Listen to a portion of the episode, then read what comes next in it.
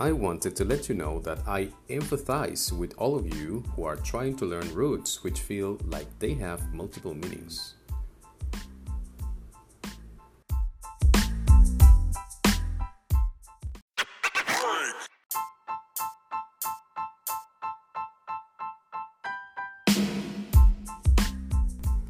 The Greek root word path can mean either feeling or disease.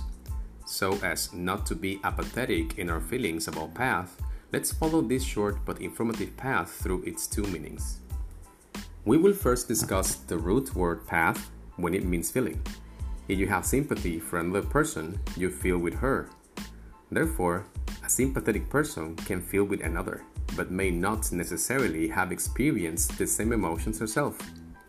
Empathy consists of mutually shared feelings.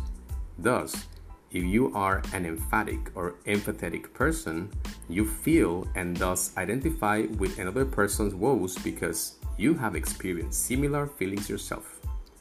Apathy, on the other hand, is lack of feeling altogether. An apathetic person does not care at all about the feelings of another suffering human being. That doesn't mean that uh, he holds antipathy or a feeling against someone, however, as someone who is antipathetic might.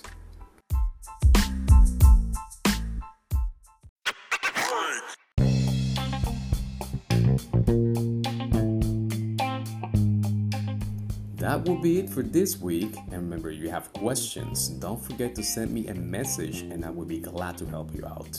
Have a good week. Thank you.